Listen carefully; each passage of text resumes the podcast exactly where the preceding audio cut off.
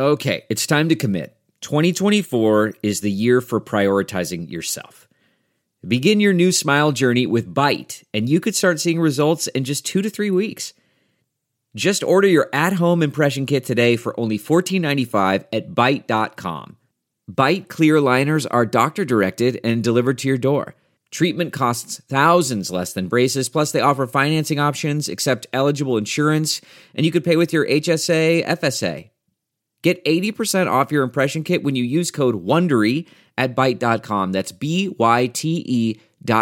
Start your confidence journey today with Byte.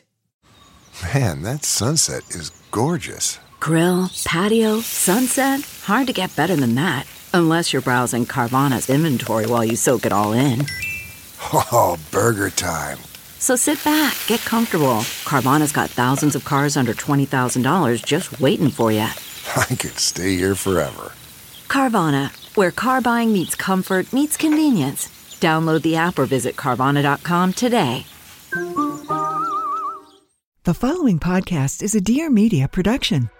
Hi, I'm Dr. Will Cole. This podcast is the manifesto for a new breed of health seekers. This is the art of being well.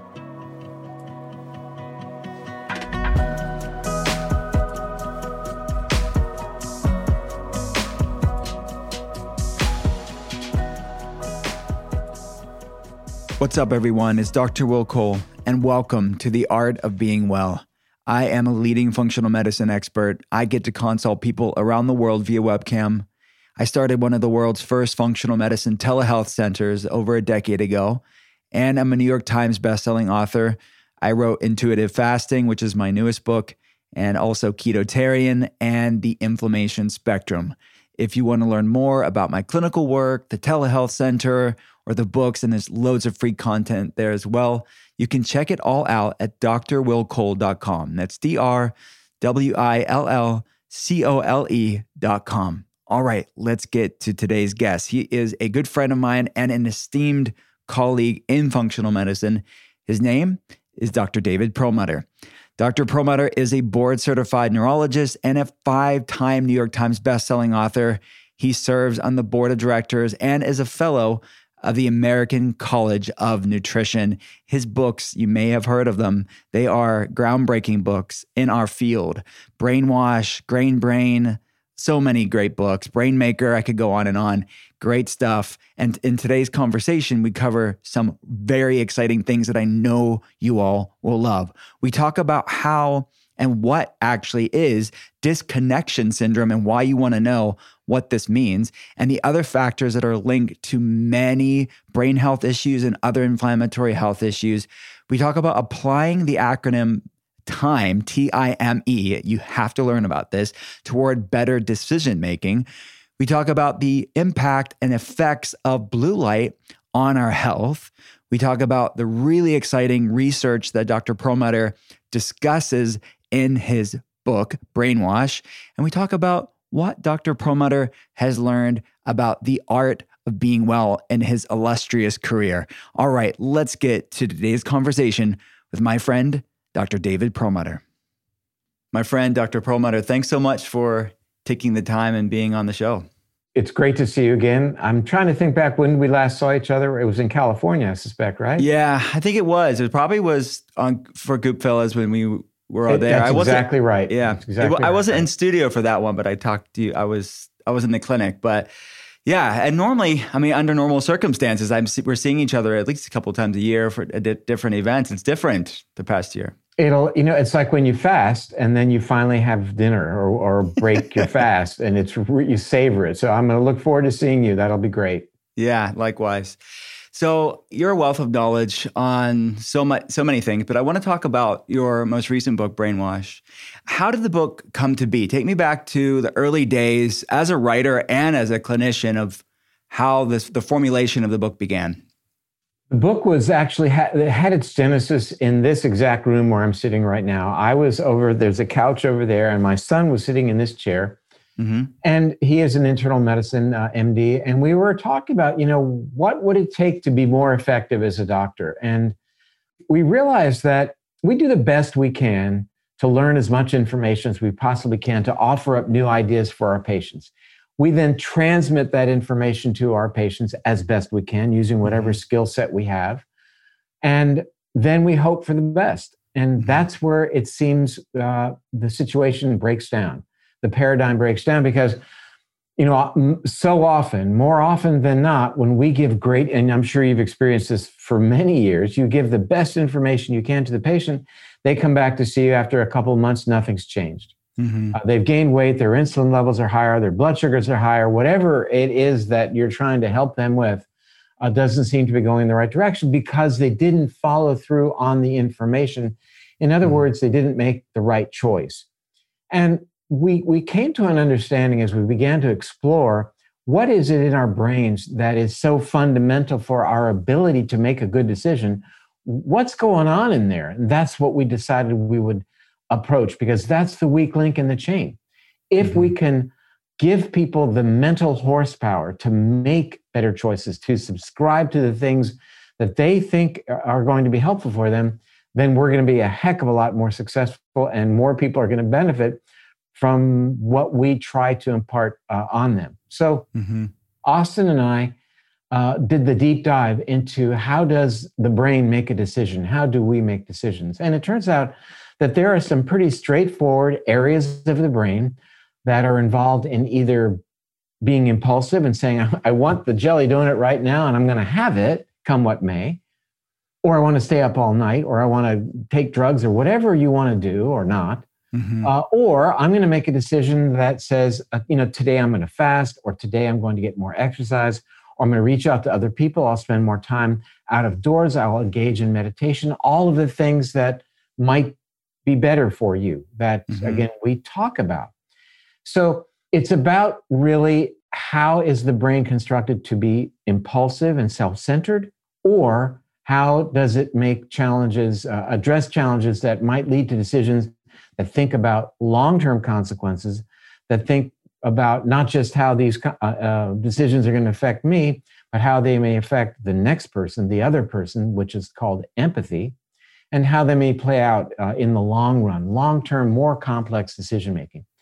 We learned that certainly the brain is very complex, but there are two primary areas that are involved in decision-making. One is the amygdala, which is involved in impulsivity, which says, I want the jelly donut now, come what may. And the other is this prefrontal cortex, this area up here behind our foreheads that says, whoa, hang on a second, let's think this through. And it turns out that we can very much engage in changes in our lives, lifestyle choices that can foster better decision-making by allowing us to amplify the role of the prefrontal cortex and at the same time suppress the urges, which is really what, you know, willpower is all about. No, I don't mean Will Cole power. There's a lot of power there too. Name of your next book. I think we did this once before. Didn't we? I think so. I think anyway, we need to, if not, we should. You need to own that. We'll have to patent that. But the important part of the revelation is that the prefrontal cortex exercises control. We call it top-down control over the more primitive reptilian brain, in this case, the impulsivity, poor decision-maker, the amygdala.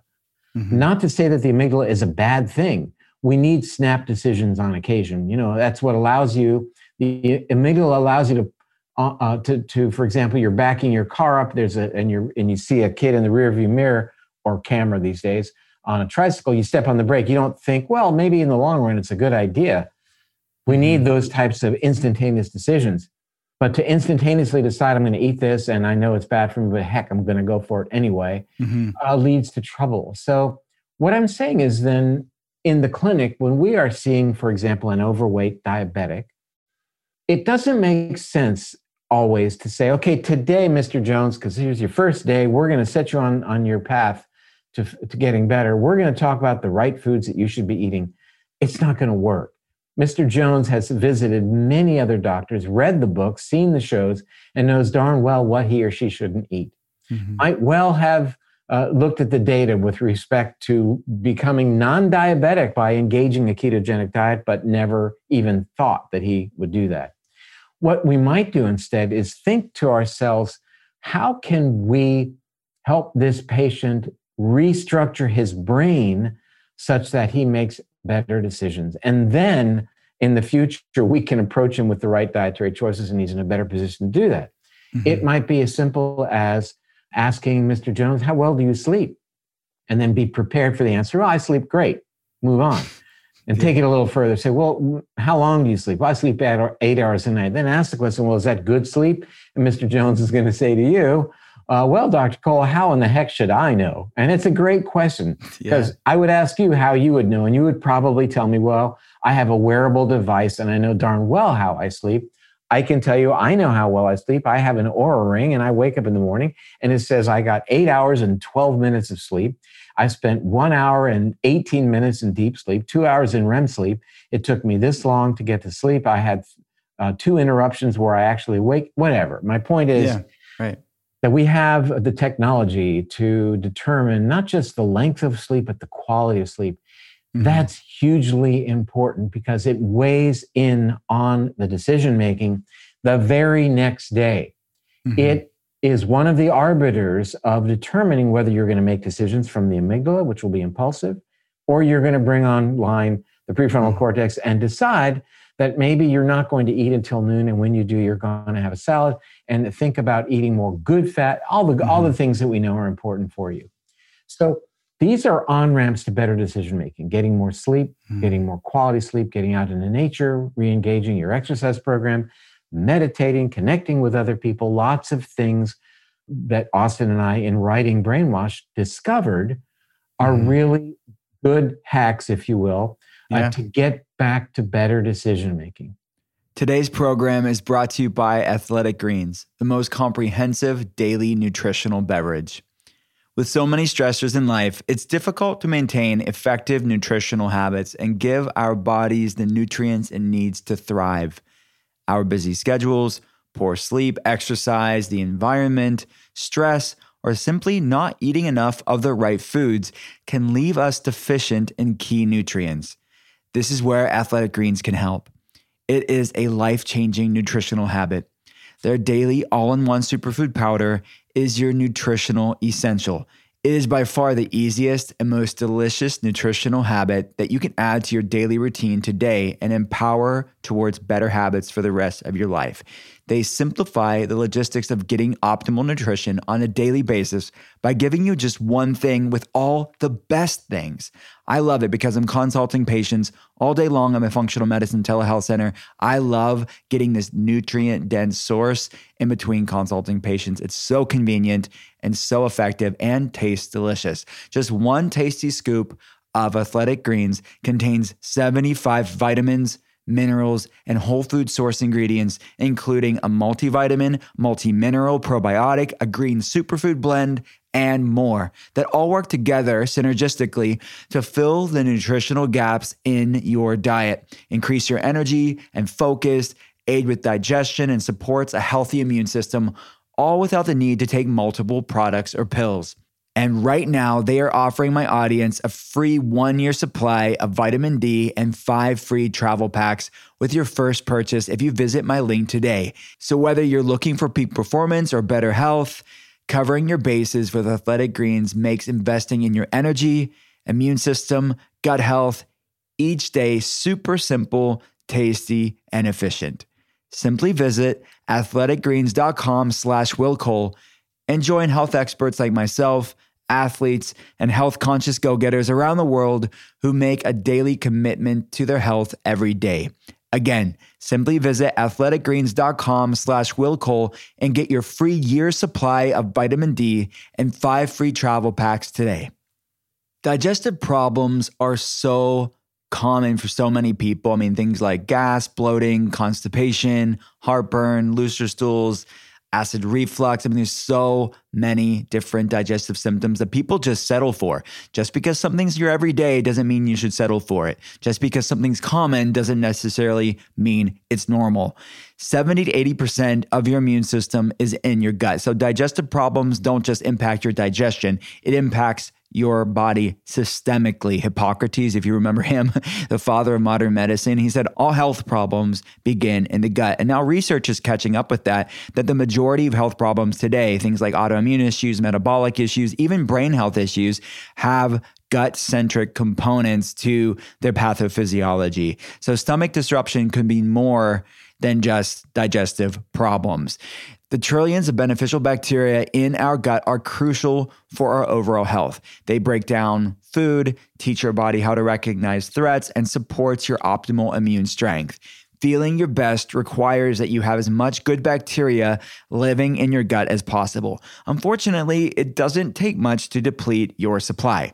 Stress levels can impact it. Just one round of antibiotics, poor food choices, exposure to chemicals like glyphosate, or a viral infection can all do a number on your gut garden, your microbiome. And that's why I'm such a big fan of Just Thrive Probiotic.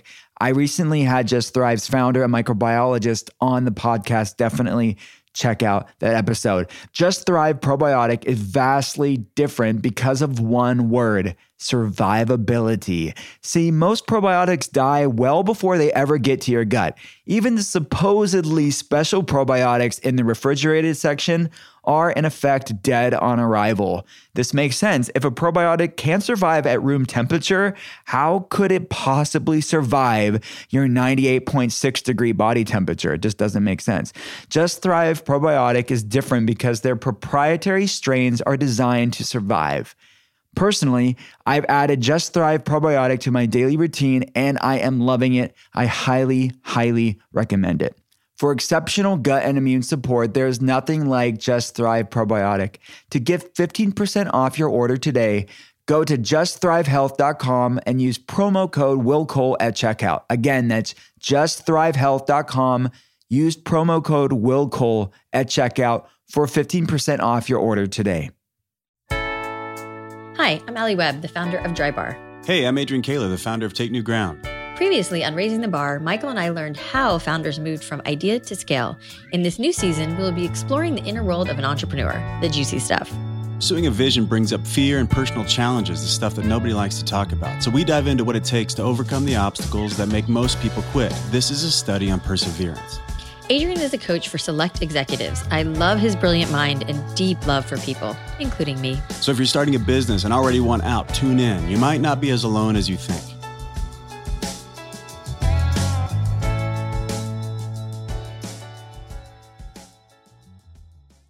Just to reiterate the things that Dr. Perlmutter just said for everybody that's listening, we all want to do healthier things in our life. So whether that is exercising more, whether that's eating a clean diet, a lot of us try and we grit our teeth and we push through something, but there's only so long that our willpower can play out. And most of the time people fail. So what you're advocating for in Brainwash is coming at this with a different perspective. And you talk about these two parts of our brain, which I love in the book. And I've heard you speak about very eloquently the difference that, from an evolutionary standpoint, the difference of the amygdala versus the prefrontal cortex. Again, we need the amygdala. I'm not saying we ought to all go have our amygdalas removed and we make better decisions. We at times need to have quick decisions that you don't want to think it through when you touch the hot stove. You don't need to think, well, it's hot. My finger is sizzling. Maybe I should, So, but that said, I think that, by and large, it's good to bring that good decision maker and calm down that 5-year-old who wants just what I want and I want it now. Right. And that's what we call top-down control. We didn't invent that term. It's the top-down control from this wonderful gift we have, this prefrontal cortex, to rein in the child in the room, bring the adult back in the room, make the better decisions. And the most important thing that reduces the ability of the prefrontal cortex to exercise this top-down control is actually something you wrote a book about, the inflammation spectrum, how So pervasive is this mechanism of inflammation in all the things that we don't want to get. We don't want to get Alzheimer's, coronary heart disease, diabetes, obesity, cancer, you name it. These are inflammatory disorders. And guess what? It turns out that inflammation is playing a central role in cutting down this influence that the prefrontal cortex, the adult in the room, has on our more primitive, impulsive decision maker.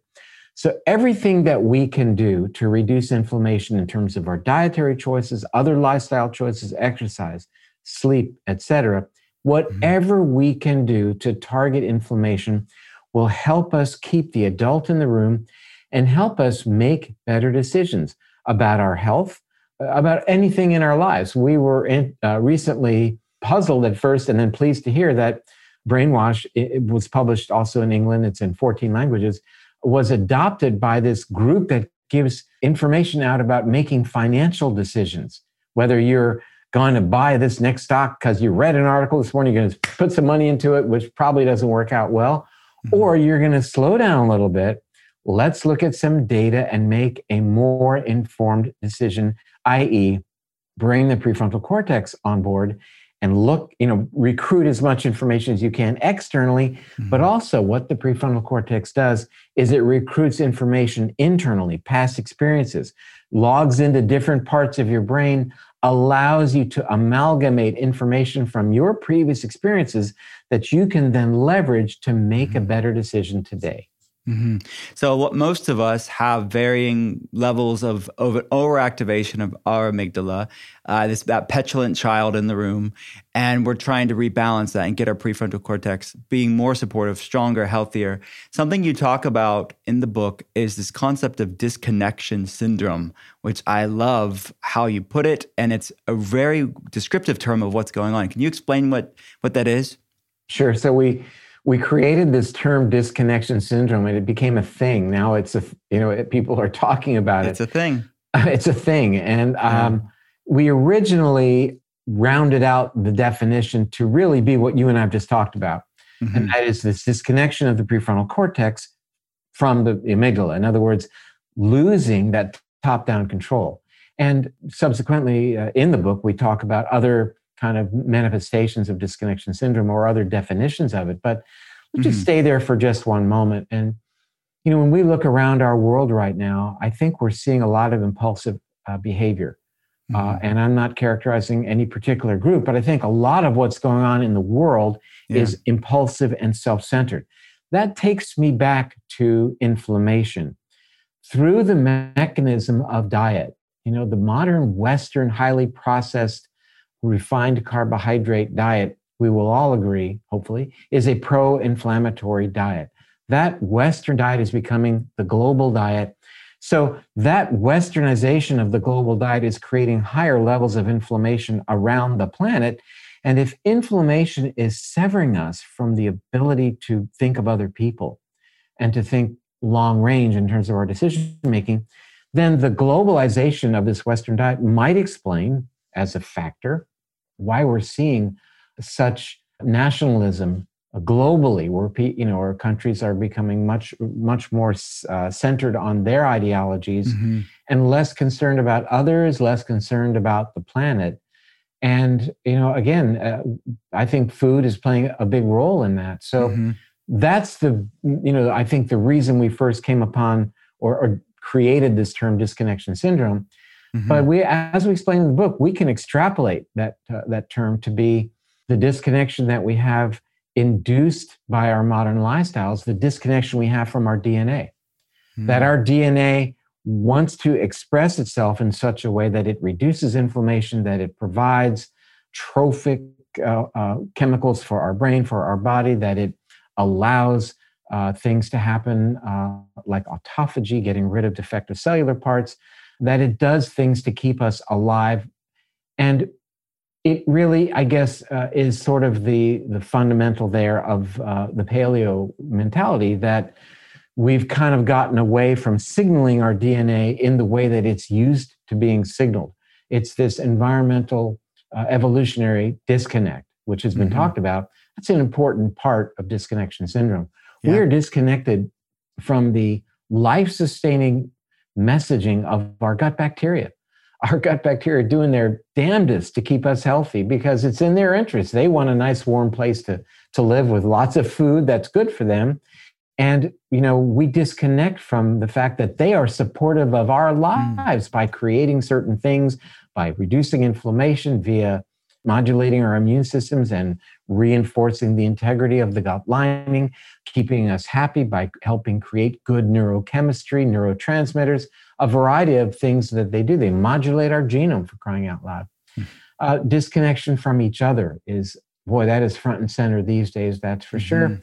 And certainly the disconnection that is quite evident amongst humans from, you know, the relationship to our planet that has always been one of the fundamental issues that humans appreciated was our interrelationship with the planet that sustains us. Yeah. We seem quite distant from that relationship these days. Yeah.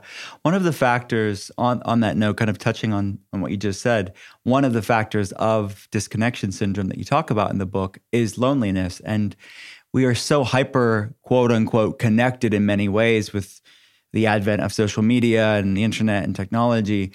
But you look at the statistics of loneliness and anxiety and depression from that loneliness. Can you talk about that? Why are we so connected? How can we be so connected, but yet be so lonely at the same time? Well, and we can layer that upon our current situation where we are basically being told to isolate these days. So it becomes a real challenge.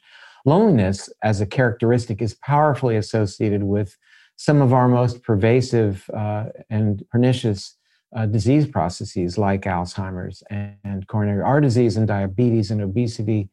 So there's a lot that rides along this loneliness issue, and it's puzzling that, you know, we live in a country of, 340 million individuals, and yet people feel lonely.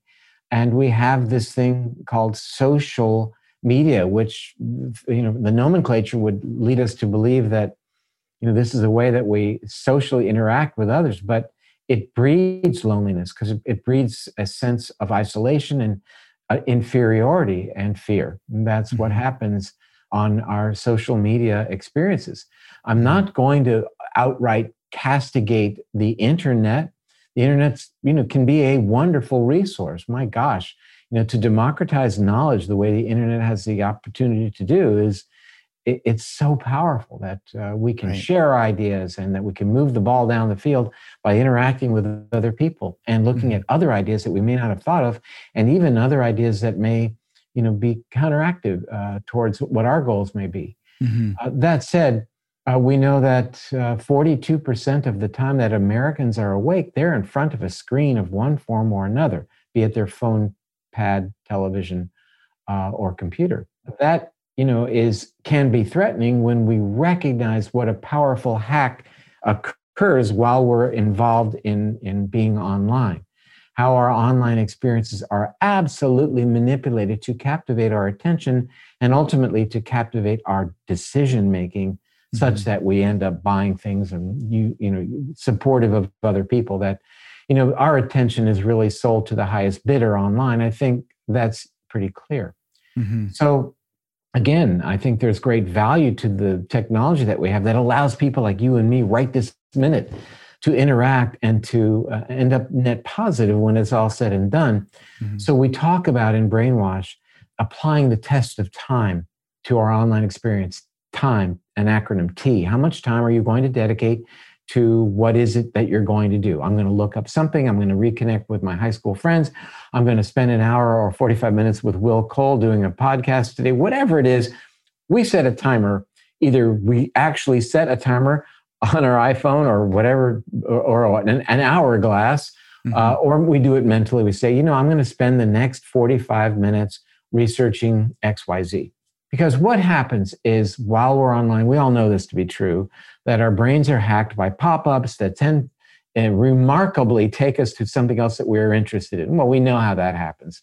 Yeah. The I in the test of time is intentional. What is our intention in terms of what we are now going to go online and do? What is the goal? And do we remain focused on the intention of that of that goal, accomplishing that goal. In other words, M. Now we've gone T-I-M. Are we mindful? Mm. Is this a mindful activity or is it mindless? Allowing ourselves to be sucked down rabbit holes that, again, you know, hack into our attention because it's valuable for other people.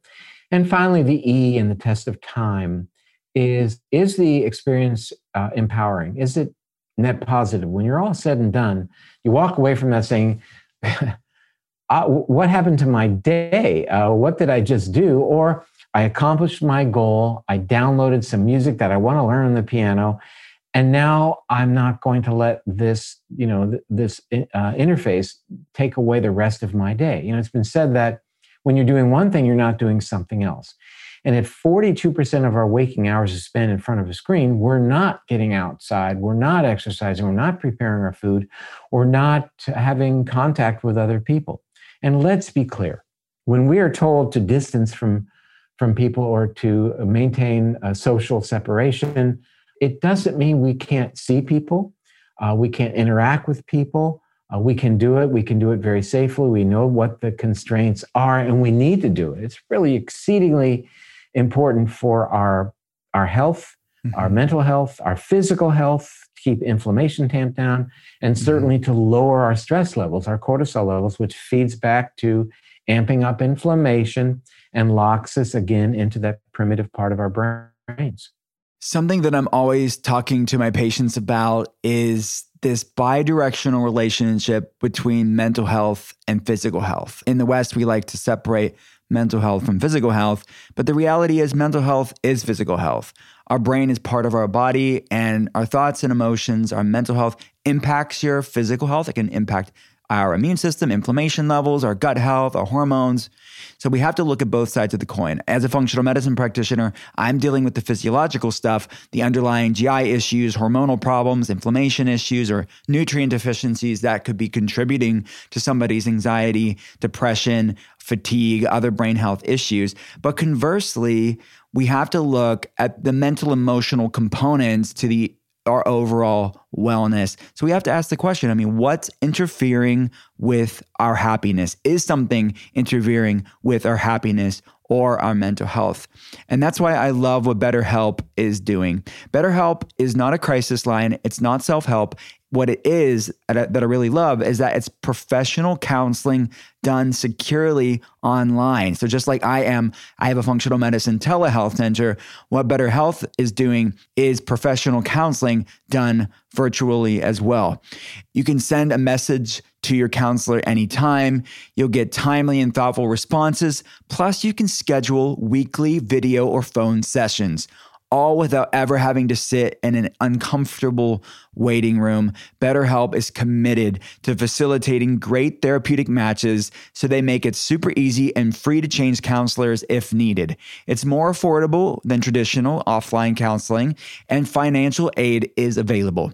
The service is available for clients around the world.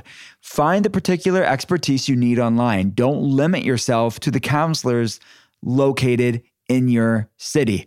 Licensed professional counselors who are specialized in depression, stress, anxiety, relationships, sleeping, trauma, anger, family conflicts, LGBTQ matters, grief, and self-esteem.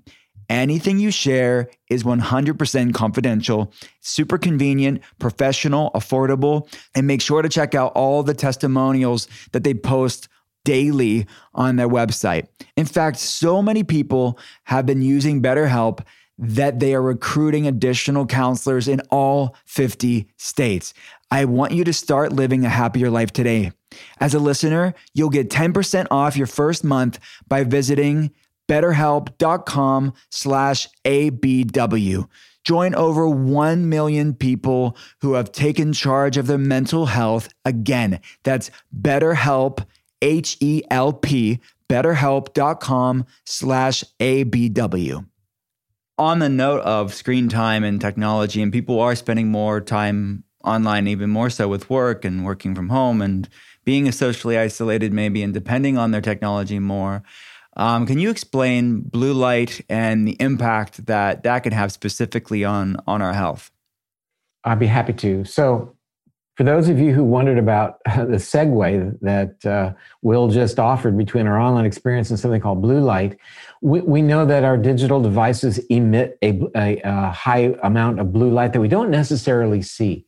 Mm-hmm. And it turns out that that unique frequency of light in the entire spectrum of visible light, that unique frequency tends to degrade our ability in our brains to make an important chemical called melatonin.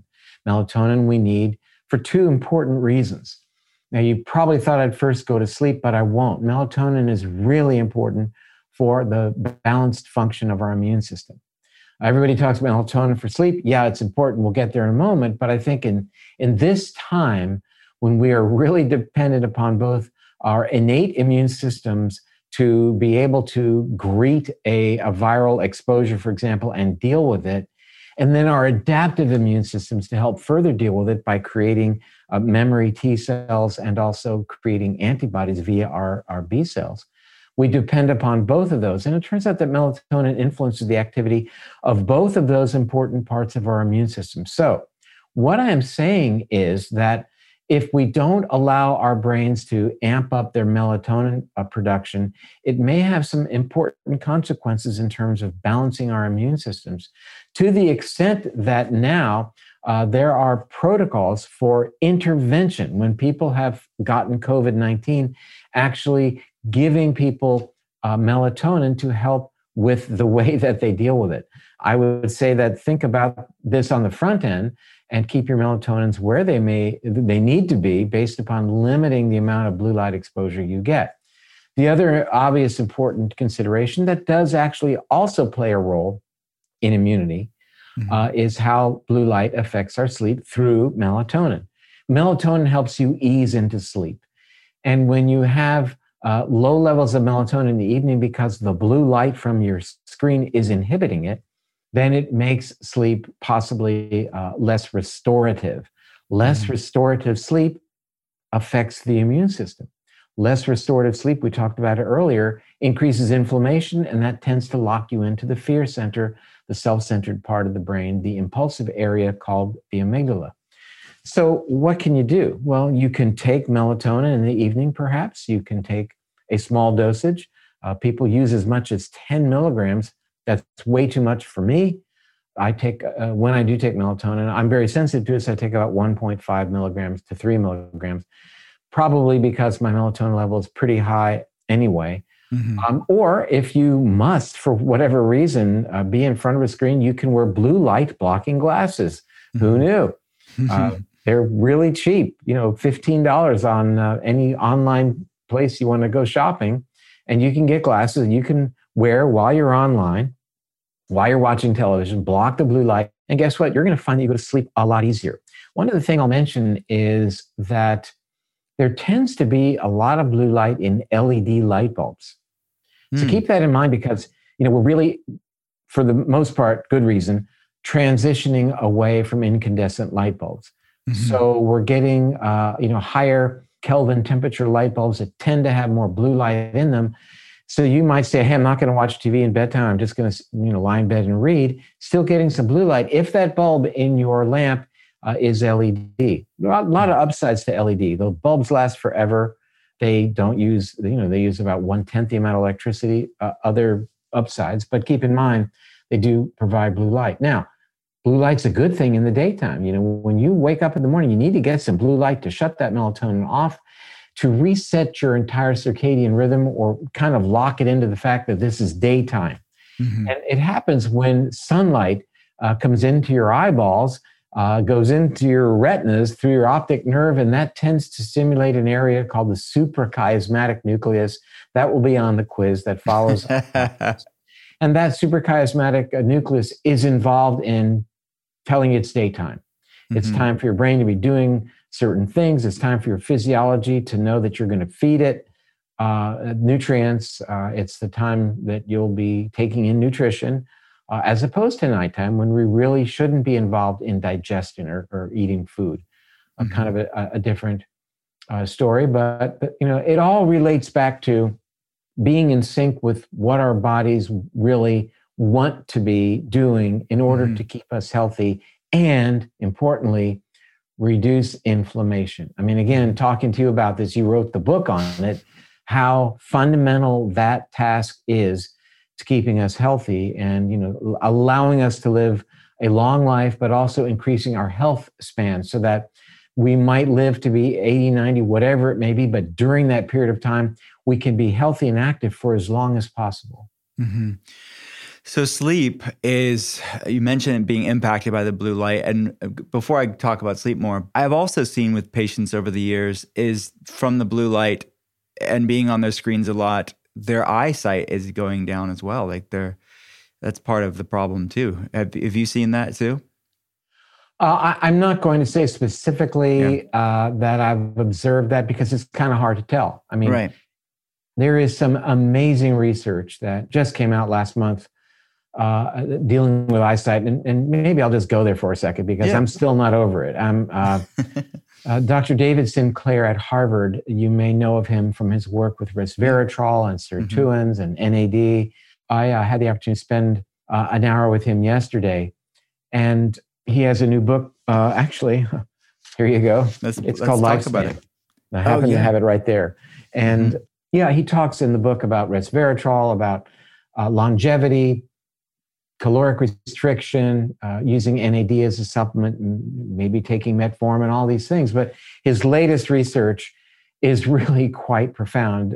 He has utilized a technique that was created by another researcher, Dr. Yamanaka, whereby certain factors are able to revert cells back to an earlier stage in their lives.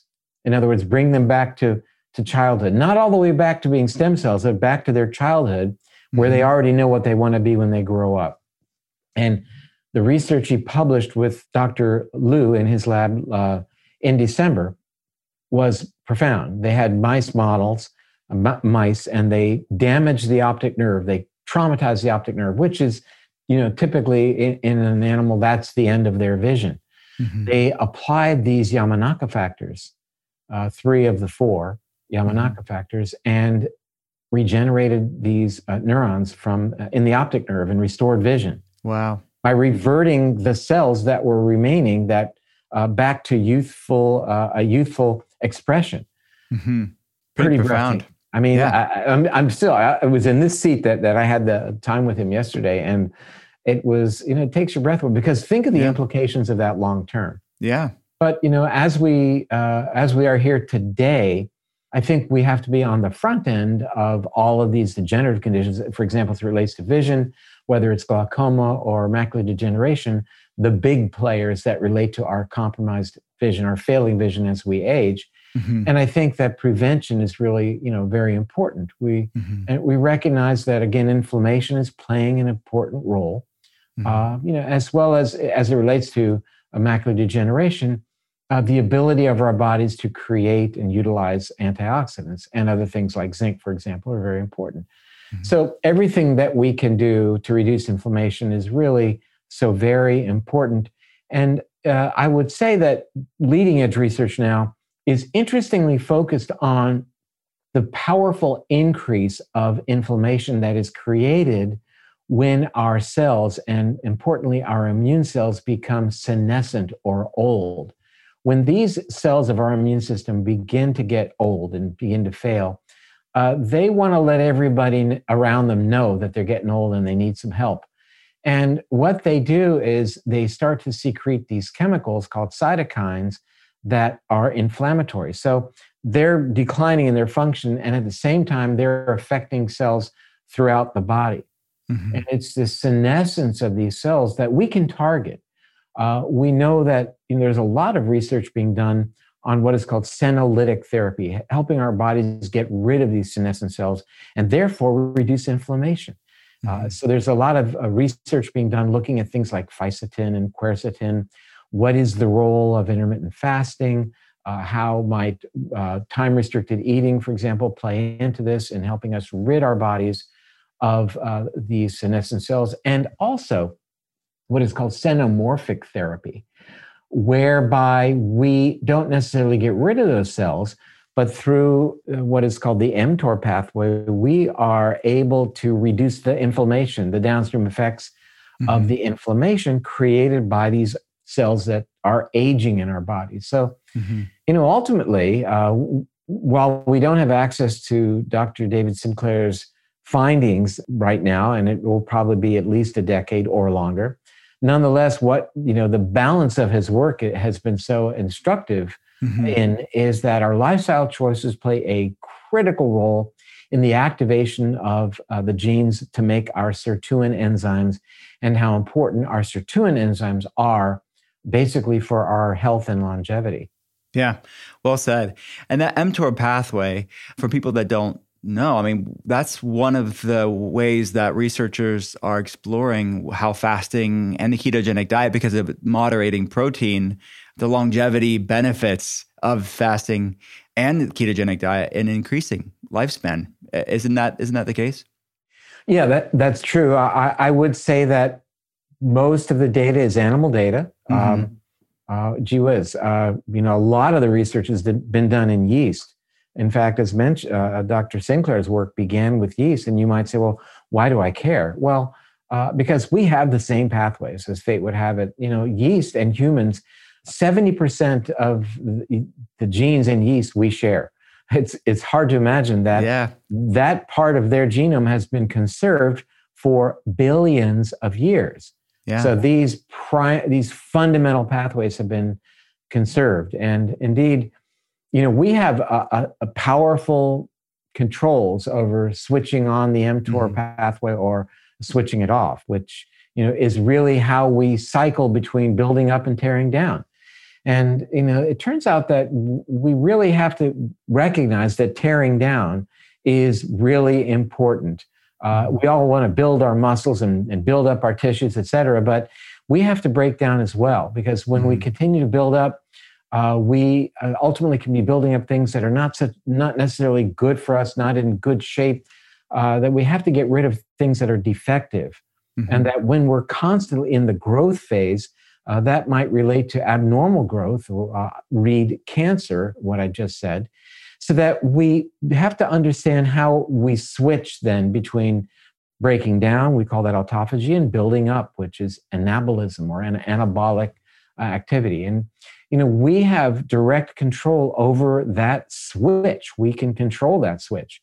Similarly, we can control a similar switch called AMP kinase that also regulates some very important pathways that deal with things like insulin sensitivity, that deal with things like inflammation, immune activation, immune competence, dealt with basically in this case, unlike the mTOR pathway, by how the AMP kinase pathway senses energy levels in our bodies, declining energy levels in our bodies, sensed by the AMP kinase pathway, and then it turns on, it's activated, and that does some good things. That helps us with insulin sensitivity, helps us with reducing inflammation.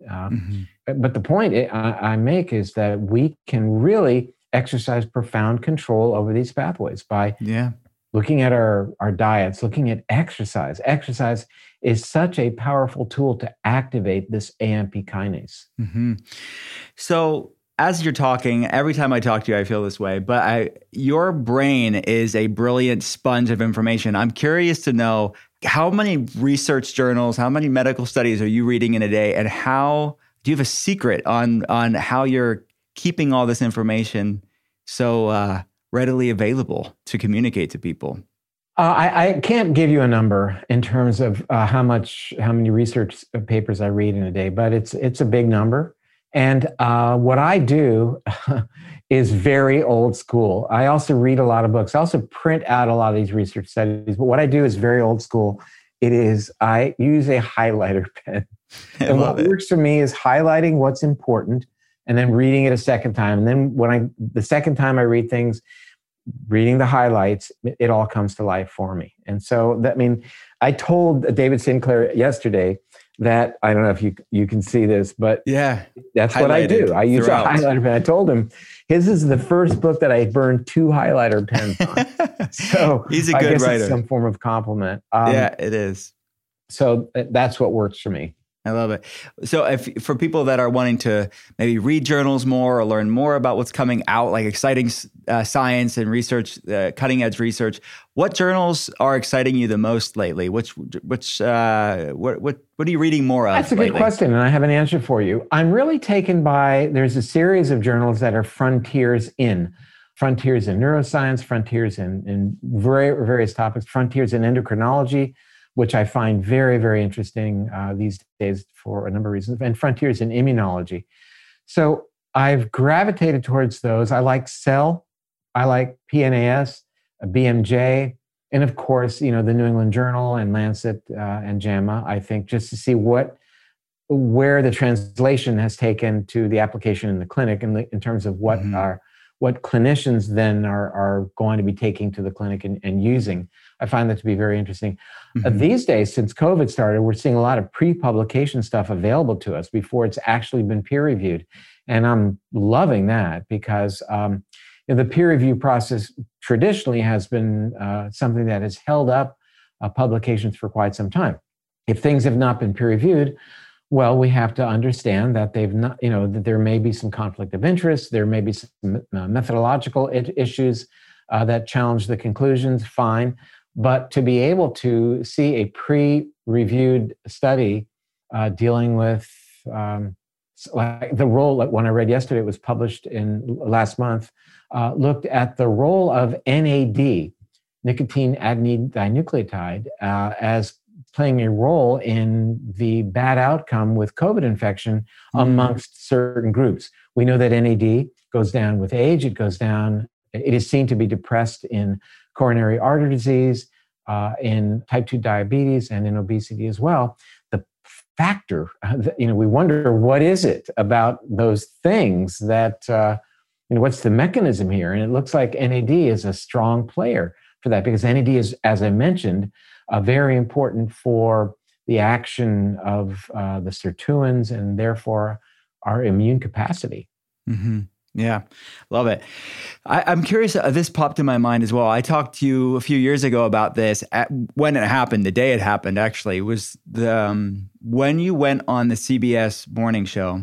I talked to you that day? Yeah, I was like, you had left the studio because we had an Instagram Live scheduled and anyways, as it was going down, we talked about it and we talked about it on social media too, I think, Instagram Live. In hindsight, in retrospect, what were your thoughts of that? And for people that don't know, maybe you can fill them in. I mean, they basically, you were on live television, you held it like a champ. You really did hold your own. But I mean, it was really cringy what they did to you, in my opinion. Yes. So it was the 5-year anniversary of Grain Brain. And that was a book that talked about the idea that perhaps gluten is an issue in our health, and more importantly, that sugar and refined carbohydrates may not be what we should be eating. At the time it came out, it raised a lot of eyebrows because at that point we were still deeply into, sugar's good, fat is bad, and all that. I think, to be fair, that time has kind of validated what our contentions were. Yeah. But nonetheless, these hosts of this program, the whole mentality of television has changed, and they had me set up for, they just wanted to take me down. The first thing when Gail started the interview, she said, this morning I had a jelly donut and et cetera. And I know I shouldn't, but I can't imagine it's necessarily bad for me. And Dr. Perlmutter, we reached out to the sugar industry to get a comment about sugar and your book. And here's what they said. And they put it up. They made a graphic, which has been great for me because I've used that graphic aggressively in my lectures, that sugar is okay there in moderation, that there's no studies out there that indicate that eating sugar is bad. And what my response to that was, first of all, I paused. I said, well, how do you respond to that? Nora, I'm not sure of her last name, jumped on me. And I before I answered, I took a clearing breath. And I don't know if they were ready for that. And I said, where we are with sugar, or at least where we were a few years ago, is pretty much where we were when doctors were telling us that, and the tobacco industry was telling us that we should smoke cigarettes. And it hung in the air because I think I responded nicely. And brilliant. I tried to have, and they just kept going. They said a certain doctor when Grain Brain first came out, said that it was a foolishness. And I said, yes, and how incredible it is that he is now using that, my book, Grain Brain, in his Alzheimer's prevention program at the particular Ivy League university that they had mentioned. But anyway, I was about to say, you know, coming on your program, I'm a guest in your home. And shouldn't we be kinder to the guests in our home? I didn't. I was thinking that, but I just decided I would simply respond to their questions. But it was a realization for me that television has degraded itself. And they know darn well that when they're attacking people, they'll attract listeners and viewers and then be able to sell their commercials, et cetera. That's how, you know, television is. It's sensational. It's aggressive. It's fear-inducing. And that's all right. I have... I had an experience like that one other time in my life where somebody had written a book about why gluten is great. We should eat more gluten. And just the week before that book was published, he wrote an article that's published in a very popular magazine saying how terrible Dr. Perlmutter is, what an awful person he is. And I was awful for every imaginable reason. And my wife is everybody is awful. And I sell supplements in my medical practice. Oh my gosh. Anyway, wow. So when that article came out, the very next morning, I got this kind of emergency conference call from my publisher, my literary agent, and my writer, all three on the phone with me. What are you going to do? Dr. Perlmutter, what are you going to do? And I said three words. I said, God bless him. Because I realized it's the best thing this guy could do is to reach out and tap me so that I would then engage. That'd be great for him. The second thing is that I can't let someone else define what I think of myself. You know, I work really hard. I try to do the best job that I can each day. Yeah. And somebody trying to sell a book is not in any way going to define me in terms of how, you know, what I do and how I feel about myself. Yeah. I make mistakes. I'm not perfect. My messaging has changed over time. That was the biggest criticism. That Dr. Perlmutter used to tell us never to eat eggs and that any dietary fat is bad. Did I ever say that? I did. I said that 25 years ago when that was the best information we had. Right. We've learned with time that that's not good information. I've changed my messaging. So I think that from... may I say, thought leaders, we should hope that they will change their outreach with time based upon current science. That's what it's all about. But anyway, those are all good experiences. And I'm grateful for them. Yeah, that's a great outlook. I love that. And anyone that knows you knows you're a man of integrity and an authentic human being. And it's interesting, if you're on a national show talking about, and they're trying to do gotcha journalism about why sugar is good for you, you know they're going to do gotcha journalism with everybody because what you were saying should not be controversial at all, but they were making it controversial just for the sake of ratings. And, you know, here it was probably a 6-minute segment and I didn't have the chance to go, you know, nor would I've even attempted to go through some of the literature talking about sugar and its role in raising blood sugar and its role in increasing body fat and therefore it being pro-inflammatory, exacerbating insulin resistance and any number of things, but changing the microbiome, increasing gut permeability. I mean, where do we stop the conversation? Nor would they have been able to, I think, get their arms around that. So, you know, it's all about sound bites and there you go. It's all good. Yeah. What's on the horizon for you? What's next? Do you have another book in the works? Like, fill me in. I do. And where I'm going to now is I'm doing a deep dive into fructose and specifically in a relationship that really hasn't received a lot of attention. That is a mechanism involving uric acid that is really fundamental in some of the most of the damaging effects of a high fructose diet. I love it. Do we know when it will be out or? Not sure. But it'll be probably about a year from now. Oh, I can't wait for that. I mean, you're right. There's so many, even natural products that I know you will explore. I'm certain you'll explore in the book that people think are healthy, but are high fructose that are really raising inflammation and specifically uric acid. Yeah, and we've done we've already collected our literature base for this, and it is vast and aggressively supportive. So we're already well underway, and good. It's interesting, and it does take me back to my biochemical kinds of interests from years ago, and in explaining how things work for people, mm-hmm. And doing my best to explain it in such a way that people can embrace it, mm-hmm. and then realize how important this is, and how this one nuance of our diets has been so infiltrated and needs to be called out. Yeah, well said. The podcast is called The Art of Being Well, and you are, like I mentioned, your brain is a sponge, and you know so much information, and it's evolved, you mentioned, over the course of your career.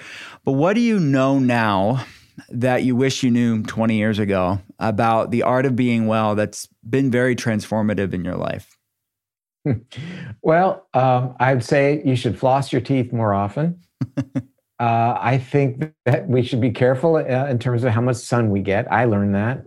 But I think it's important not to sweat the small stuff. Mm.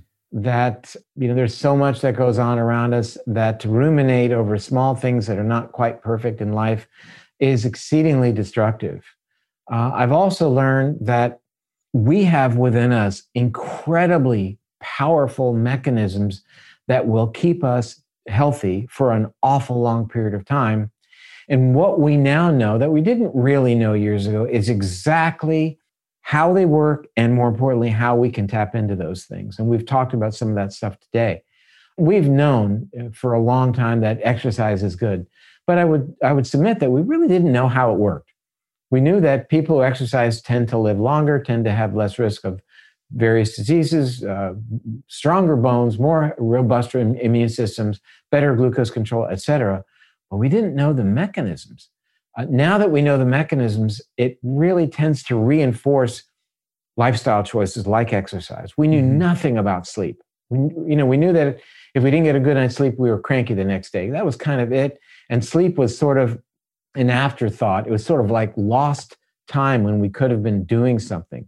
We now value sleep at the level that it should be valued, recognizing that, we don't spend 8 hours a day eating or exercising, but we should spend a third of our lives sleeping. Mm-hmm. And what an important tool it is to keeping ourselves healthy, to balancing our immune systems, and to allowing our brains to function optimally. So we've learned, quite a bit about the mechanisms whereby lifestyle choices influence our health and longevity, and even our gene expression. So we've been able to tap into our life code. When years ago, certainly in medical school, there were two fundamentals that were inviolate. The first was that we have a fixed number of brain cells, and we would never grow new brain cells. Well, we now know that's just isn't the way it is, that we have this process of neurogenesis going on throughout our entire lives. People in their 90s are growing new brain cells. And even more importantly, we know how to augment that process. We know how to increase the growth of brain cells, for crying out loud. So that's something we've learned. I've learned that's been powerfully influential. And the second thing is the notion that our life code, our DNA, is not locked in the glass case, that we influence moment to moment the expression of our DNA based upon choices that we make. We modulate, we change our epigenome moment to moment based on every one of our lifestyle choices, and some things that you might not consider to be lifestyle choices, like the news we watch or the TV programs we watch, or our levels of stress. These are actual choices that we make each day. Think about it. What we choose to pay attention to, be it the birds singing outside or the news on the television, it affects us, but it changes the expression of our life code. Mm. When you contextualize those experiences like that, it really makes you think twice about how you spend your day. And that's been a revelation for me, in the past quarter century, that has really had an impact. Oh, beautifully articulated. Dr. Perlmutter, thank you so much for your time and being on the show today. Dr. Cole, thank you for having me. Always good to see you. Say hello Likewise. To everybody out there, and miss you guys. Miss you too. If you want to learn more about Dr. Perlmutter's work, his amazing podcasts, his books, you can check it all out at drperlmutter.com. That's drperlmutter.com. At the end of every episode, I'll be answering a question from one of you guys. Nothing is off limits. Ask me anything. And you can send your questions over to me on Instagram or Facebook. As a functional medicine practitioner, it's been fun seeing the questions that have come in on different food philosophies, wellness trends, and ways to approach overall mental, emotional, and physical health and well-being. Thanks for those. And I'm looking forward to seeing what else is on your mind. Let's get to today's Ask Me Anything. Today's question is from Taylor. Taylor asks, "Hi, Dr. Cole.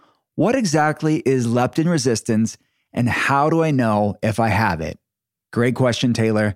Leptin resistance, probably heard me talk about it on the podcast in past episodes in passing. Definitely I've talked about it on social media, on Instagram. I write about different health issues there. And obviously with my patients, I talk about it at length, and I've written articles about it. Basically, over the past decade, you probably heard me talk about leptin resistance from time to time.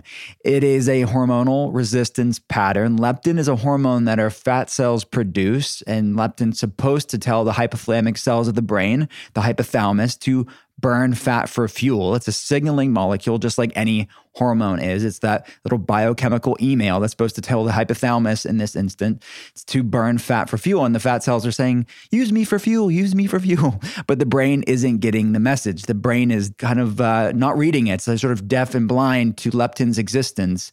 So that's what leptin resistance is, this hormonal resistance pattern. So this can really drive a lot of weight loss resistance and other metabolic issues. And you could, eat like a rabbit and not lose weight with leptin resistance. So it's definitely can be an underlying impediment for people that are struggling with losing weight. And you've tried working out and being really diligent with that, or going on diets, and the weight just won't come off. Well, leptin resistance can be an underlying culprit and cause to that weight loss resistance, or that difficulty to losing weight. And it's also associated with other things as well. I deal clinically a lot with people with biotoxin issues, specifically mycotoxins or mold toxins, and people that are exposed to mold toxins. And that really impacts the brain signaling as well and can drive leptin resistance. So the context of leptin resistance has to be understood, because there's sort of two camps of people with leptin resistance. There's people that have metabolic syndrome and people that have insulin resistance. And insulin resistance is well researched in the scientific literature as being connected to leptin resistance. So when you look at A1C or your 3-month blood sugar average, you look at triglycerides and HDL and the ratio of the two, you look at your glucose levels, your fasting blood sugar. And there are many people that have metabolic syndrome, prediabetes, type 2 diabetes, that also have high leptin. And that leptin resistance and insulin resistance are sort of intertwined and driving this metabolic issues. And that is, for these people, what's contributing to their weight loss resistance and other symptoms. And then there's another camp of people as well. There's people that with the mycotoxin, biotoxin issues, and they're exposed to mold, and their blood sugar looks fine, their A1C looks good, their triglyceride HDL ratio looks fine. Like all of the traditional metabolic syndrome, insulin-resistant patterns are fine for these people, but their leptin is through the roof. Oftentimes, and again, there's exceptions to what I'm saying here, but oftentimes people that under that category that have high leptin, but all the other insulin-resistant markers look good, have mycotoxin issues. Their body has accumulated mold toxins, and that's what's driving up the leptin. So the mechanism and what's driving that high leptin has to be understood. And that's where a good solid health history, you hear me talk about comprehensive health history and being due diligent from a clinical standpoint. It's so important because it can start to suss out even before you run labs, what are the things that could be at play here, and labs can substantiate that and we can get definitive answers on here. But definitely at that point, for the mycotoxin people, you'd want to run mycotoxin tests and these other immune-mediated tests like TGF-beta1, C4A, C3A, MSH, these other tests, because what's happening, and specifically with the mycotoxin people, is that the hypothalamus isn't speaking to to the rest of the body. So you're going to see high leptin, and you're also going to see low MSH, because the hypothalamus produces MSH, or alpha melanocyte stimulating hormone, and because of the mycotoxin, the mold toxin issues. And so the fat cells aren't able to communicate to the hypothalamus, and the hypothalamus isn't able to communicate to the rest of the body, because in this instant, the amount of toxicity from the mold toxin is impacting that communication line. The other category of people, the more traditional pattern of high leptin resistance, you're typically going to find high triglyceride, low HDL, high inflammation markers like C-reactive protein, more traditional inflammation markers, I should say, and high glucose and a high A1C. Now, look, people can have both of those. It doesn't have to be either or. It can definitely be both, and someone can have mycotoxin and insulin resistance. I'm just saying, there are two separate things going on here. And obviously, someone with mycotoxin issues can definitely drive more insulin resistance over time for some people as well. So how you know if you have leptin resistance is measuring serum leptin. It's a blood test. And we want it in the optimal zone for most people to be under 10. Higher leptin levels above 10, we have to start looking into why. Is it insulin resistance? Is it some sort of other mycotoxin or biotoxin issue? Or is there something else going on here? So we have to look at stress as well, and how the person's sleeping. We have to look at the rest of their health history to understand what's going on here, because you can't just hang your hat on one number on the lab and say, well, this is what it is. We have to go upstream. Why? So that's what leptin resistance is. Hopefully answered your question.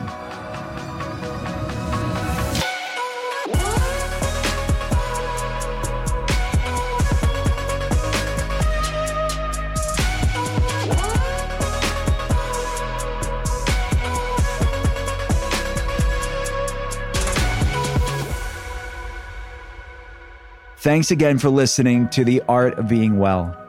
If you have a chance, please rate and review the podcast here. And if you like what you're hearing, hit follow and pass it along to a friend. To see more, head to drwillcole.com/podcast. I'll be back again next Thursday, and I hope you will too. Talk soon.